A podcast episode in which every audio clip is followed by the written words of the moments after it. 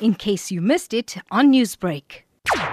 George Floyd's death, his murder, was a grave tragedy in a long history of such horrific occurrences in the United States. The American people, the American government, and certainly our mission here in South Africa, uh, we are grieving for his family and for our communities for this loss. The outrage that is being seen in the United States and globally, it's real, it's legitimate.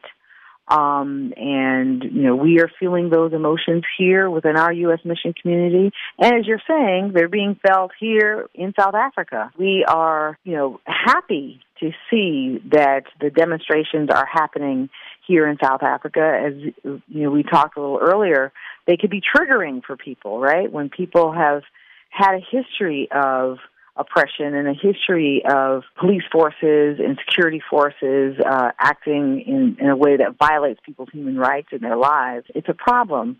Uh, but governments must take human rights seriously. They must be transparent, and they must welcome conversations about addressing concerns and making improvements. And these demonstrations are just that.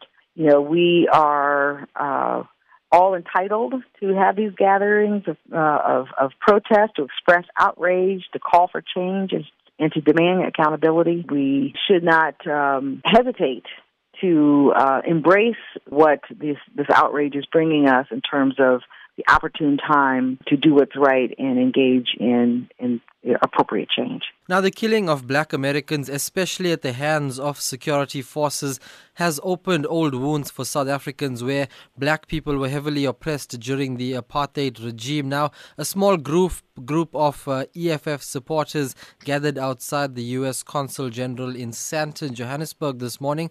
Now, how will the embassy in KZN do anything to address this?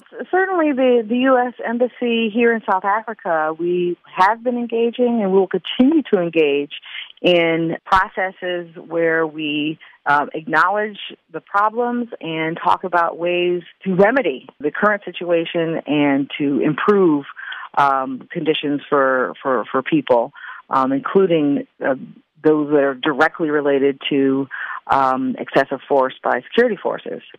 Uh, we have a number of programs we're engaged in now, and we will continue to do so. Do our work internally within the mission as well as externally with our South African um, partners, with, with the South African people, and certainly with the South African government.